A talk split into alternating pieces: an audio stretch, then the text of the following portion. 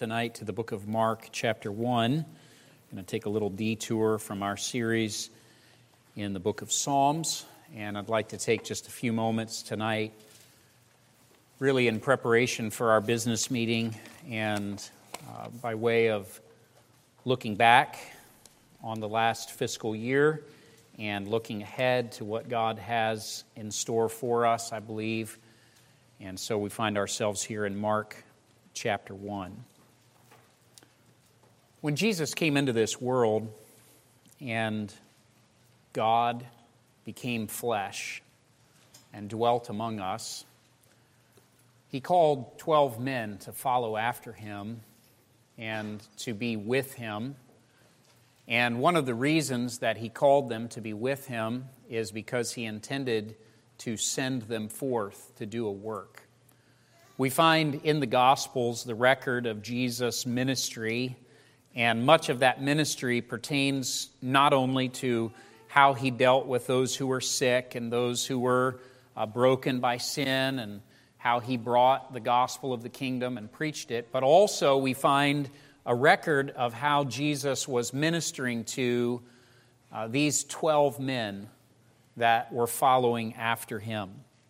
And his mission with these men was to prepare them to carry on a great work that he was beginning and they would continue. As I've studied the life of Christ and his methods of discipleship, to be honest with you, it, it's almost mind blowing to think that God in the flesh would leave men who are sinners to do the work that he started. And not only that he would leave them with that work to do, but that he would promise to them that they would be successful in that work, that he would empower them, that he would enable them. And then, as we study the path forward in the book of Acts, the things that transpired after the ascension of Christ, after he went back to heaven, we find that in fact those men did continue on in the work that Jesus had prepared them for although there was a season of failure, and right there around the crucifixion and the resurrection and all the events that took place, we look at their lives and we think, Jesus, you're leaving the job to these guys? How are they going to be able to do it? But we owe our knowledge of the gospel to the fact that those men did continue that work. And then as they took the things that they were entrusted with by Jesus and they invested those in faithful men. And then those faithful men entrusted those things to other faithful men, and so on and so forth over the last number of centuries, all the way forward to today. It's remarkable, isn't it? And it's a reminder that all of this process, this continuation, is really the work of God through the people that he calls. Now, one of the things that Jesus focused on, there were a number of things that Jesus focused on in his discipleship with the 12. And there were other disciples, by the way, who were followers as well. They were devoted followers, and they were learning at the same time. But these 12 in particular, and of course, we know that one of them was a traitor and would betray the Lord Jesus Christ. But one of the things that Jesus was frequently working on with his disciples was getting them to a place where they would lift up their eyes and realize that the harvest that God had in mind and the field that God was calling them to was not a regional field. It was not a local field, but it was a very broad field that included all the way up to the uttermost part of the world. And so Jesus was constantly stretching them and challenging them and uh, emphasizing that God's vision is no less than the whole world. And so many times Jesus would expose them to uncomfortable situations. For instance, there were a couple of times when he took them into Gentile territories and he had the disciples who were Hebrews rubbing shoulders with Gentile people a very uncomfortable situation for them, and yet Jesus was reminding them, and of course, in each of those situations, he was demonstrating that Gentiles can have faith and that God blesses the faith of Gentiles. And of course, we know the bigger picture of this is because it's God's intention for the gospel of Jesus Christ to go to all the world, to the Gentiles as well as to the Jews. The, but these disciples had to get this in their mind. They had to understand this. When Jesus is trying to help the disciples understand that they need a broad vision and a large vision, he is combating something that we struggle with in our Christian lives all the time. And that's what I want to talk to you about this evening. And I want to look here in Mark chapter 1.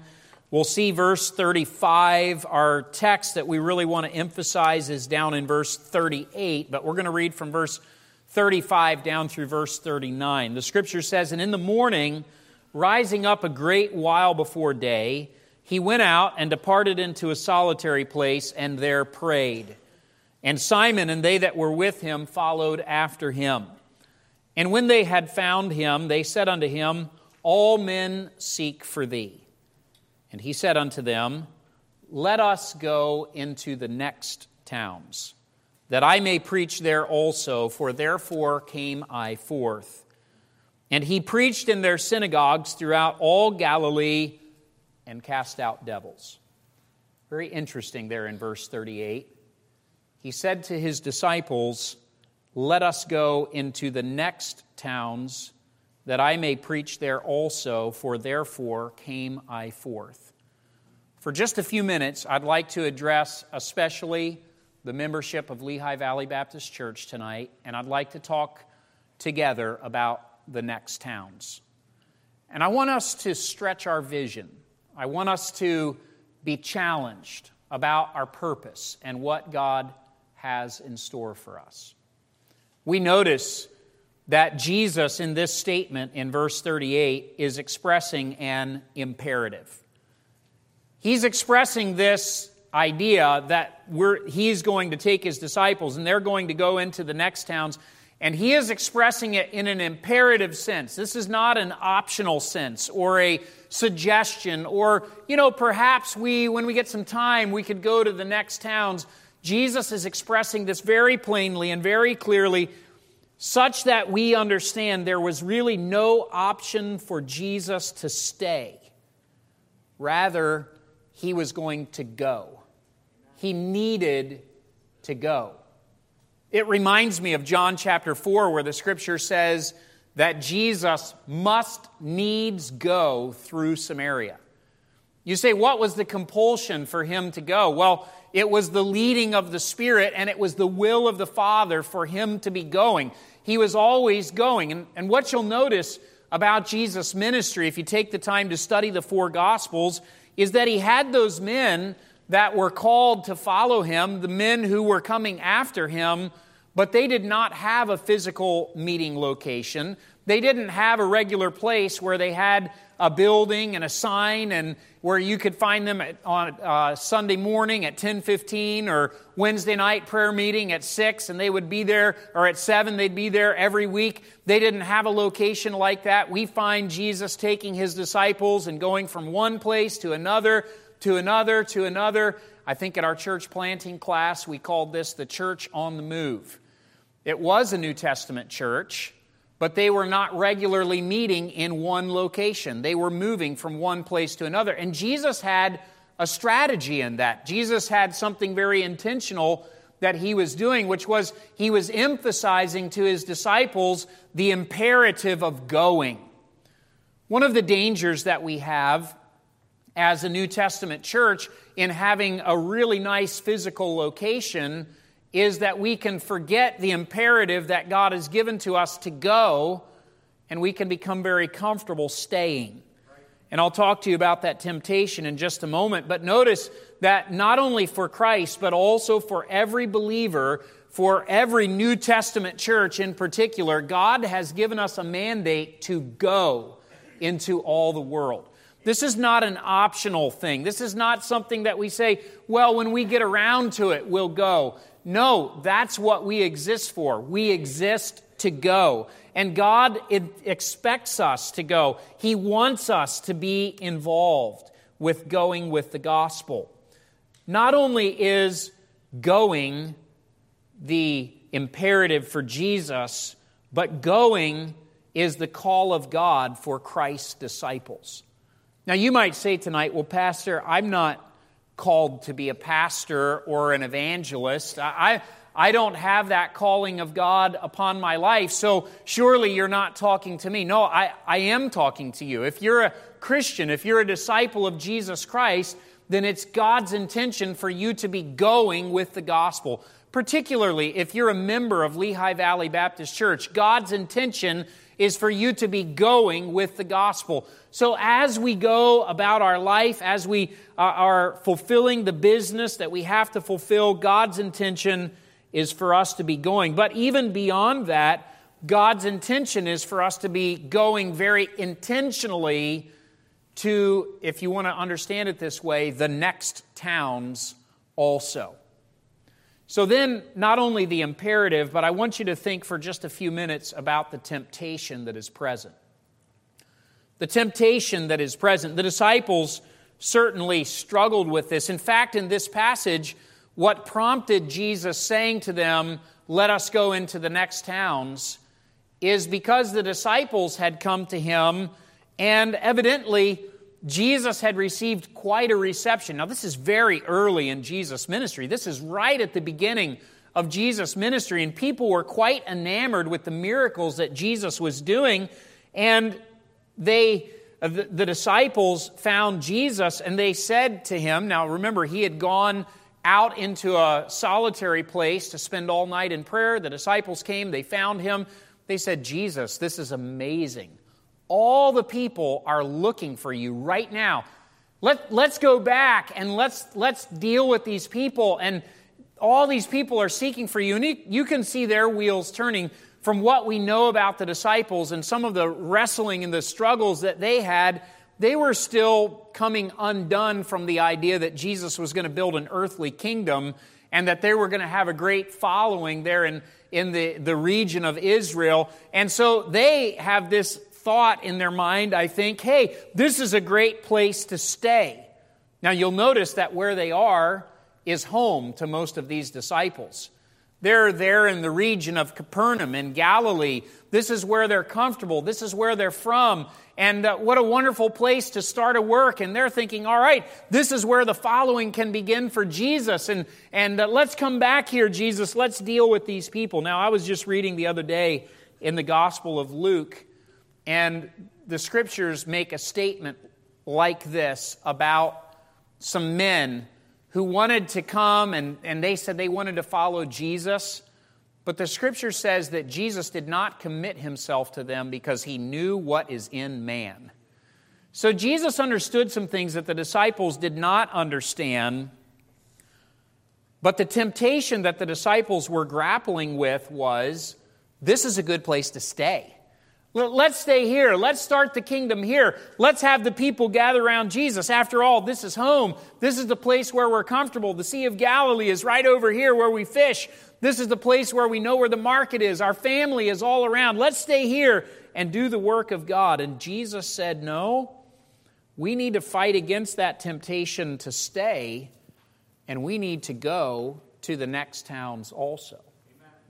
There is a temptation that we struggle with as God's people to have merely a local or a regional vision, and we sell ourselves short of the calling of God to go to all the world. And I do realize tonight what I'm speaking of, and I realize the magnitude of that task. And sometimes I think we back up from the magnitude of that task and we say, I mean, look around. There's a couple hundred of us here. There's just no way, even if we divide and conquer, there's just no way we're going to be able to accomplish all that. And then our tendency is to say, you know, as it turns out, we kind of like each other. We enjoy being together. We, we like fellowship. We, we like to see each other. We're friends with one another. We like one another's company. We like this building. We like this location. We like the community that we live in. How about if we just stay right here. Now, obviously, God is not intending for all of us just to scatter and on Sunday for there to be no one left here. We'll get to that in just a moment. But there is a temptation for us to stay in a place where we're comfortable, to stay in a place where we're wanted, to stay in a place where the reception seems to be good. But Jesus was constantly challenging his disciples with this vision there's a next place that we need to be going. There's a next town. There's another opportunity. There's, in other words, a need for us to be constantly lifting up our eyes and looking on the fields that are white already to harvest. All around us, there's a need.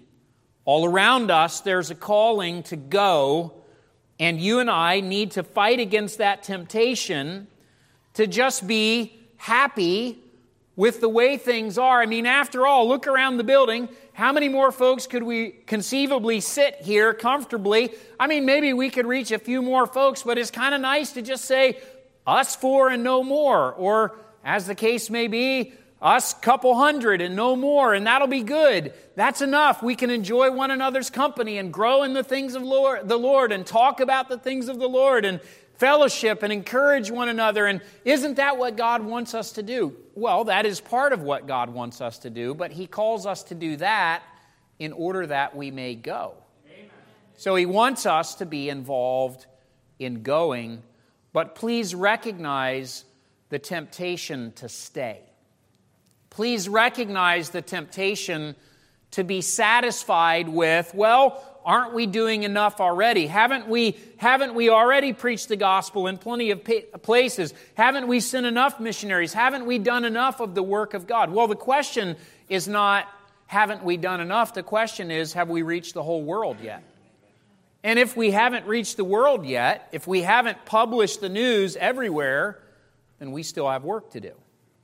So there's an imperative, there's a temptation that we need to fight against. By the way, I'll point this out to you. A church that stops going and gets content staying, by, by what I mean by staying is just enjoying each other's company, hanging out, having a good time. We're together. Hey, this is wonderful. It's great to be a part of this. Is going to turn sour very fast. Because God did not design us as a body to just sit in one place and enjoy one another's company. Actually, what heightens the enjoyment of one another's company is when we go together with the gospel and we serve the Lord together. That's really a, a, key aspect of fellowship. Fellowship isn't standing around drinking coffee and eating Danishes. I like coffee and Danishes. And it's kind of fun to stand around and eat and, and drink together with brothers in Christ and encourage one another, but that's not what fellowship is. Fellowship is when we serve together, fellowship is when we grow together, fellowship is when we go together.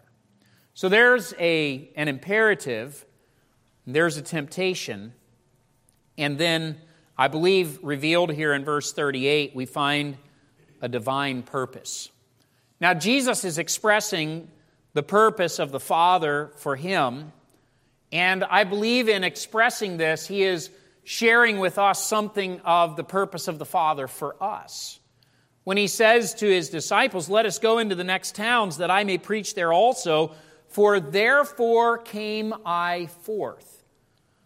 In other words, Jesus is saying the very purpose and the driving thrust of his ministry is to always be going to the next towns and the next towns and the next towns. For three and a half years, this is exactly what we will find Jesus doing. He goes from one place to another place to another place to another place all over the land of Israel, Galilee, Judea, Samaria, off into Decapolis. Uh, he goes into some of the regions of the Gentiles around, and he's going to all these places. He's preaching the same message, and Jesus says, That is why I came forth. I'm reminded of Luke 19:10 where Jesus said, "The Son of Man has come to seek and to save that which was lost. He came to look, to seek, and to save, to rescue those who are lost. I'll say it this way How will we seek and save if we never really leave the walls of this building? If we never really get out into the community, and I realize you live in a house and in a neighborhood and those sorts of things, but too often as believers, everything about our life centers around other people who are believers and are members of the same church. And I, am not telling you that you shouldn't have fellowship with one another and friendship with one another, but where are we getting out into the world? And where are we uh, preaching to people? Where are we uh, being exposed to what lost people, people who are unsaved, are dealing with? Where are we getting opportunities to build relationships with them? Where are we going with the gospel? What are the next towns? Now, if we were to take this paradigm, this picture for ourselves, the next towns, here we are located in Emmaus. Many of you come from regions surrounding Emmaus. Most of you are not actually from Emmaus or Upper Milford Township. So maybe let's just say the Lehigh Valley. And there's quite a few folks here who drive a few miles to come to the services. So we'll just say this greater region of the Lehigh Valley, and we'll call that our town. But now I want you to think about some of the next towns, some places where the gospel could be preached. My wife and I, just a couple of weeks ago, went away for a few days for our anniversary. We drove up to Boston. And as we were on our way up to Boston, we drove through countless next towns. Now, I'm not suggesting that there are no churches in any of those towns. But I know enough about our country to realize that in many of those towns, there is no longer a Bible preaching church. If you were to zoom out on a map and look at the eastern seaboard, just the eastern seaboard, not counting the rest of the country, just the eastern seaboard, you would find countless cities and towns where there is a great need to preach the gospel. So, as a church, we could say, well, this is our area. This is where we're ministering. We're going to do evangelism here. There's plenty for us to do. And there is, actually. There's plenty for us to do if all of us went full time and just knocked on doors and talked to people every day, all week long, and all of us were involved. We still would have a great task in front of us just to talk to the 900,000 people or so that live in the Lehigh Valley. It's a big task. But see, God didn't just call us to the Lehigh Valley. He didn't just call us to preach the gospel to people who are within driving distance of our church. He wants us to go to the next towns also. And so, if you take your map of Pennsylvania and you zoom out from where we're at, you could look to the west, to the north, to the south, to the east, and pretty much anywhere you look, you would find a need for the gospel to be preached. There's a great need. I was talking with someone the other day, and I said, You know, you could take a dart and throw it at a map of the United States and have a good chance of needing to have a church started in that place. All over this country, there are places where people are driving 45 minutes, an hour, even over an hour to go and, and be members of a solid Bible preaching church. They're willing to pay that price because to them it's important to be a part of a real church. I, I, hope all of you have the same priority. I hope you wouldn't settle for something short of that. But that's troubling because that means that there's a lot of gaps. There's a lot of places where there may not be gospel preaching churches. There may not be Bible believing churches. There may not be strong doctrinal churches, which means there's a need for the gospel to be preached. In our church planting class this last year, we had a great group of men that attended that class. We had a wonderful time of fellowship and discussion as we were talking about some of the principles of, of going with the gospel and how Jesus and the apostles practiced church planting. And we mostly just did a study in the scriptures. We just went to the Bible and we studied the principles that we found about how they went and what they did and how God used them. All right. So we were talking about that, and we started talking about uh, a nearby city, and we were talking about the need there, and the men did some research, and they found some things out, and they came back and they wrote some reports about uh, that area. And that's an area that's to the north of us about an hour, a place where there's a great need for the gospel to be preached and for a church to be planted. It's not that far away. And as you go out and you cast the net wider and wider, you start to realize there's a great need. Now, when we think about going to the next towns, let's ask the question what would we be doing in the next towns? Are we just going to the next towns and renting a building and putting up a sign and saying, Services start on Sunday, come to the services? Well, obviously, that's not what Jesus was doing because how would he go from that town then to the next town? You say, well, what was he doing? Well, we read it in verse 39. He preached in their synagogues throughout all Galilee and cast out devils. So he went to these places. He proclaimed the gospel of the kingdom. He ministered to the people. He was there for a while, and then he moved on to the next place. And then he did the same thing there, and then he moved on to the next place. You say, well, he wasn't leaving a church behind everywhere he went. No, he wasn't.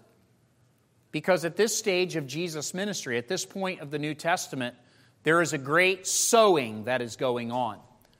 You will find a direct correlation to the great revival that happened in the book of Acts and the numerous churches that were started.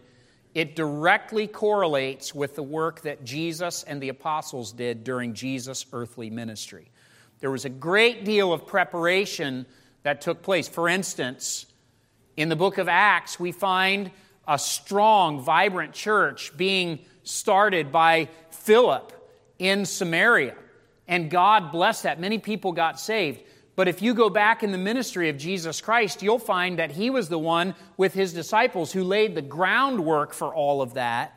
And it was his preaching and the sowing that took place that eventually yielded the starting of a church. In other words, what I want to present to you is the idea that we don't necessarily have to restrict ourselves to, well, we only go and preach the gospel in places where we have a plan to rent a building and start Sunday services. We could actually go and we could preach the gospel in a lot of places. Amen. So that opens up a lot of opportunities for us. Some of you may be curious about, for instance, what we're doing in Harlem. And I've had people ask me, okay, so are we going to start a church in Harlem? Well, that would be wonderful. Lord willing, we could start a church in Harlem, but what are we doing right now? Right now, we're sowing the gospel. Right now, we're just going and we're evangelizing, we're talking to people, we're offering Bible studies, we're having interactions with people where we're presenting the gospel. You see, you can't start a church until you have some people who are interested in a church. So there's got to be some groundwork that is laid beforehand. You say, well, it seems like you're just not serious enough. No, it is serious to go and preach the gospel. By the way, this is the same thing we're doing in Allentown. And there's a lot of people who are involved in that work in Allentown. Praise God for each and every one of them. They're going and they're sowing the gospel, they're proclaiming the word of God. You say, when are we starting a church in Allentown? When God gives us a core of people that we can start a church with. Right now, We've got lots of people who are mildly interested. We've got some people who are curious. We've got some people who will come once in a while. We, as far as I know, we don't really have anybody that's made a strong commitment to the cause of Christ. So until we get to that place, we just keep preaching the gospel. There's absolutely nothing wrong with going to a town and preaching the gospel and sowing the good news with expectation that God will use that it's not a failure if there's not an immediate church plant as a result. In fact, we have to broaden our vision enough to realize that even as a congregation of people, if all of us are involved in this, this is a big task that we all need to be involved in. And as we sow, I believe that we'll start to see God opening doors and leading us to people who would be willing to make that kind of a commitment and the possibility of churches being planted. You see, we're really responsible to sow and to water the seed. But remember what God told us? It's God that gives the increase. It's God that moves on people's hearts. It's God that brings people to salvation. It's God that does that work. Now, what does active, purposeful evangelism in new places do for a church? For instance, if we were to say, we made the decision we're going to go and we're going to do some evangelism in Philadelphia. And we did that a number of years ago. And some people come and they participate in that. What is the result of that? You say, well, we never started a church in Philadelphia. No, we didn't. But we did some evangelism. But what does that do? What is the benefit of that to us? Because we tend to think in terms of that. What's the benefit to us? Well, I think, first of all, obedience to the Great Commission pleases God. It is a mandate that God has given to us to go. And so we ought to always be looking, lifting up our eyes, thinking, where can we go? Where can we take the gospel next? Is there another place where we can go that we can sow the word of God? I believe that going to new places and being involved in active, purposeful evangelism also increases our awareness of the need. We can fool ourselves to think we're doing a pretty good job with the need that is before us. Hey, we're, we're actively involved. We're doing a lot of things in this area. Oh, but there's so much more to do. And, and if you just get out of your car and you start walking around and interacting with people in a community where you've never been, you start to realize, boy, there is a great need here in this place. Here's a place where the gospel needs to be preached. And it starts to increase our awareness of need. I think this is one of the benefits of us getting up and leaving the country, going on a missions trip, going to a place that's completely foreign to us. And there's something about being out of our element, out of the place where we're comfortable, where we start to just look at things differently. It helps us. And so there is an awareness, an increase of our awareness of the need that exists. I challenge you. You go on vacation and you go to a different place. Take some gospel tracts with you and make it a point that while you're gone, you're going to hand out a couple of gospel tracts and maybe even just poke around in that place and ask the Lord, What's here? Is there, is there a good church here? Is, is this a, a community that's in need? Is this a place where people have some interest? I mean, you're there. You might as well do a little bit of evangelism. And you'll become aware that all through this great country of ours, there's great needs. You know, the Bible Belt, it lost its buckle. It's not the Bible Belt anymore. I have friends who pastor in the Bible Belt, and they'll tell you it's some of the toughest places they've ever been. I have a friend who pastors down in North Carolina. He told me last time I was with him, he used to pastor up in Maine. He said, I'd rather pastor in Maine any day of my life.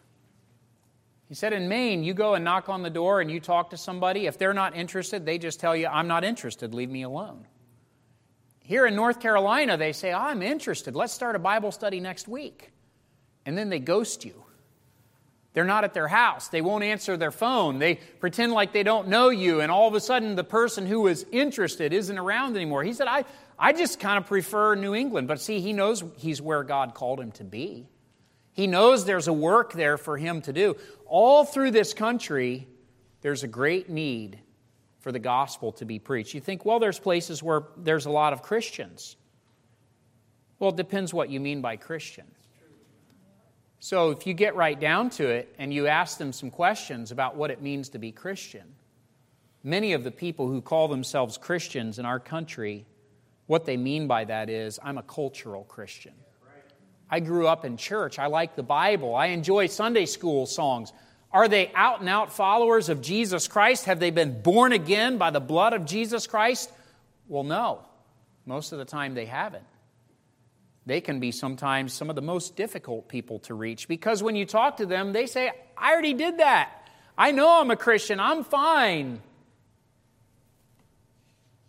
So we find that when we go, it increases our awareness of the need. Then, third of all, active, purposeful evangelism in new places yields men who are called to go to new places.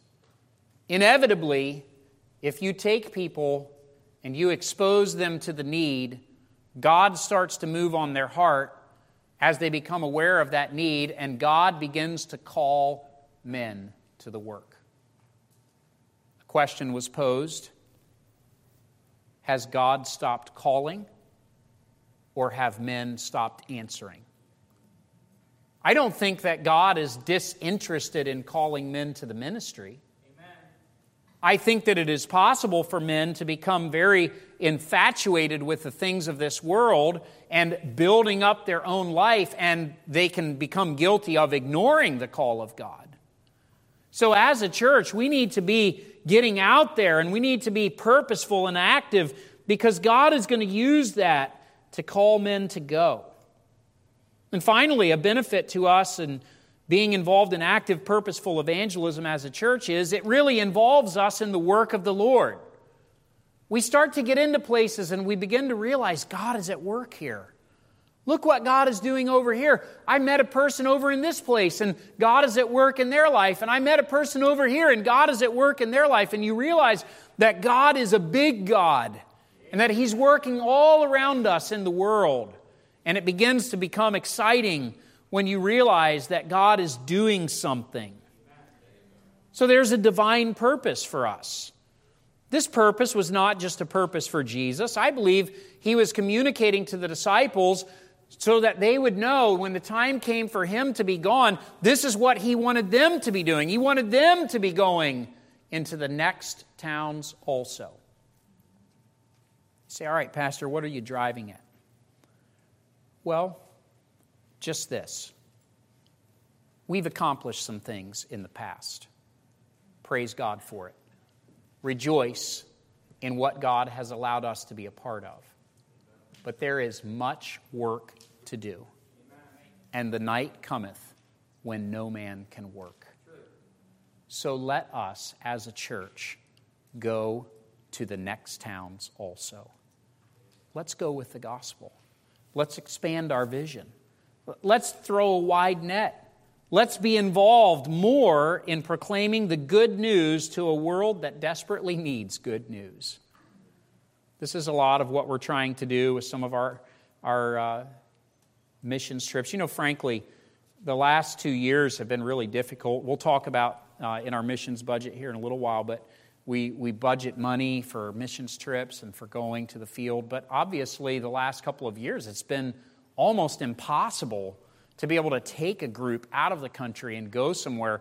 And so, some of what we've been doing, for instance, in Harlem, is hey, look, let's go somewhere that is nearby, doesn't require all kinds of things. We can go there and we can minister and we can go with the gospel, and it's different enough from where we're at that it's a mission field that it feels like we stepped into a cross cultural experience and we can be involved in that place and we can stay exposed to the need to go. Amen. Now, I want to see us return to going to the mission field, visiting our missionaries, being involved in evangelism, participating in the work that God has called them to do. And we see the world starting to open up and allowances are being made so that now you can go again but the reason we do that is because we constantly want to be challenging ourselves with the need. So, as a church, part of what we're going to talk about tonight with our budget is we want to be involved in going. We want to be reaching out. We want to continue pressing forward. We want to do that through means like going personally, taking groups of people and doing literature evangelism, street evangelism, confrontational evangelism in places where we've never been before. we also want to use some of the tools that God has given us through technology to be able to cast a little bit of a net. For instance, one of the things that we've been doing over the last couple of months is placing gospel ads on Facebook that are targeting a particular city, a large city in India, where we, to our knowledge, there is no gospel preaching church, there is no scriptural church in that city at all. And so we're just putting that out there. And the result of that has been some interest. There's some Bible studies that are going on, obviously, through the internet, and we're thankful for that. There's been some uh, interest. You know, some folks have expressed some curiosity. And, and I want to see us start to, okay, let's try to use those kind of tools. We may not be able to get on a plane and travel there next week, but we could do some sowing and we can try to find some interested people in that place. You say, well, what is the goal of that? Well, I mean, we'd like to see some people get saved. Maybe one day there could be a church started in that city. Who knows what God will do? I know this that no matter what the end result of it is, we have to go. We need to preach the gospel. So uh, we want to use a combination of all the tools that God has given us, and we want to keep lifting up our eyes and looking on the fields. We want to continue going into the next towns. We want to continue pressing forward with the job that God has given to us to do. And my challenge for each one of you is if you're a part of this church, this is your task. This is something that each and every one of us should have a part in. I realize not all of us can go every time there's an opportunity, but we can all have a part. Maybe you can't even go at all. Maybe you have some health problems that restrict you. Can you pray for those who are going? Can you uphold them? Can you, can you find a place where you could minister so that you could lift your eyes up to look to the next towns? See, if you're a part of this church, that's what God has called us to do. Amen. Let us go into the next towns.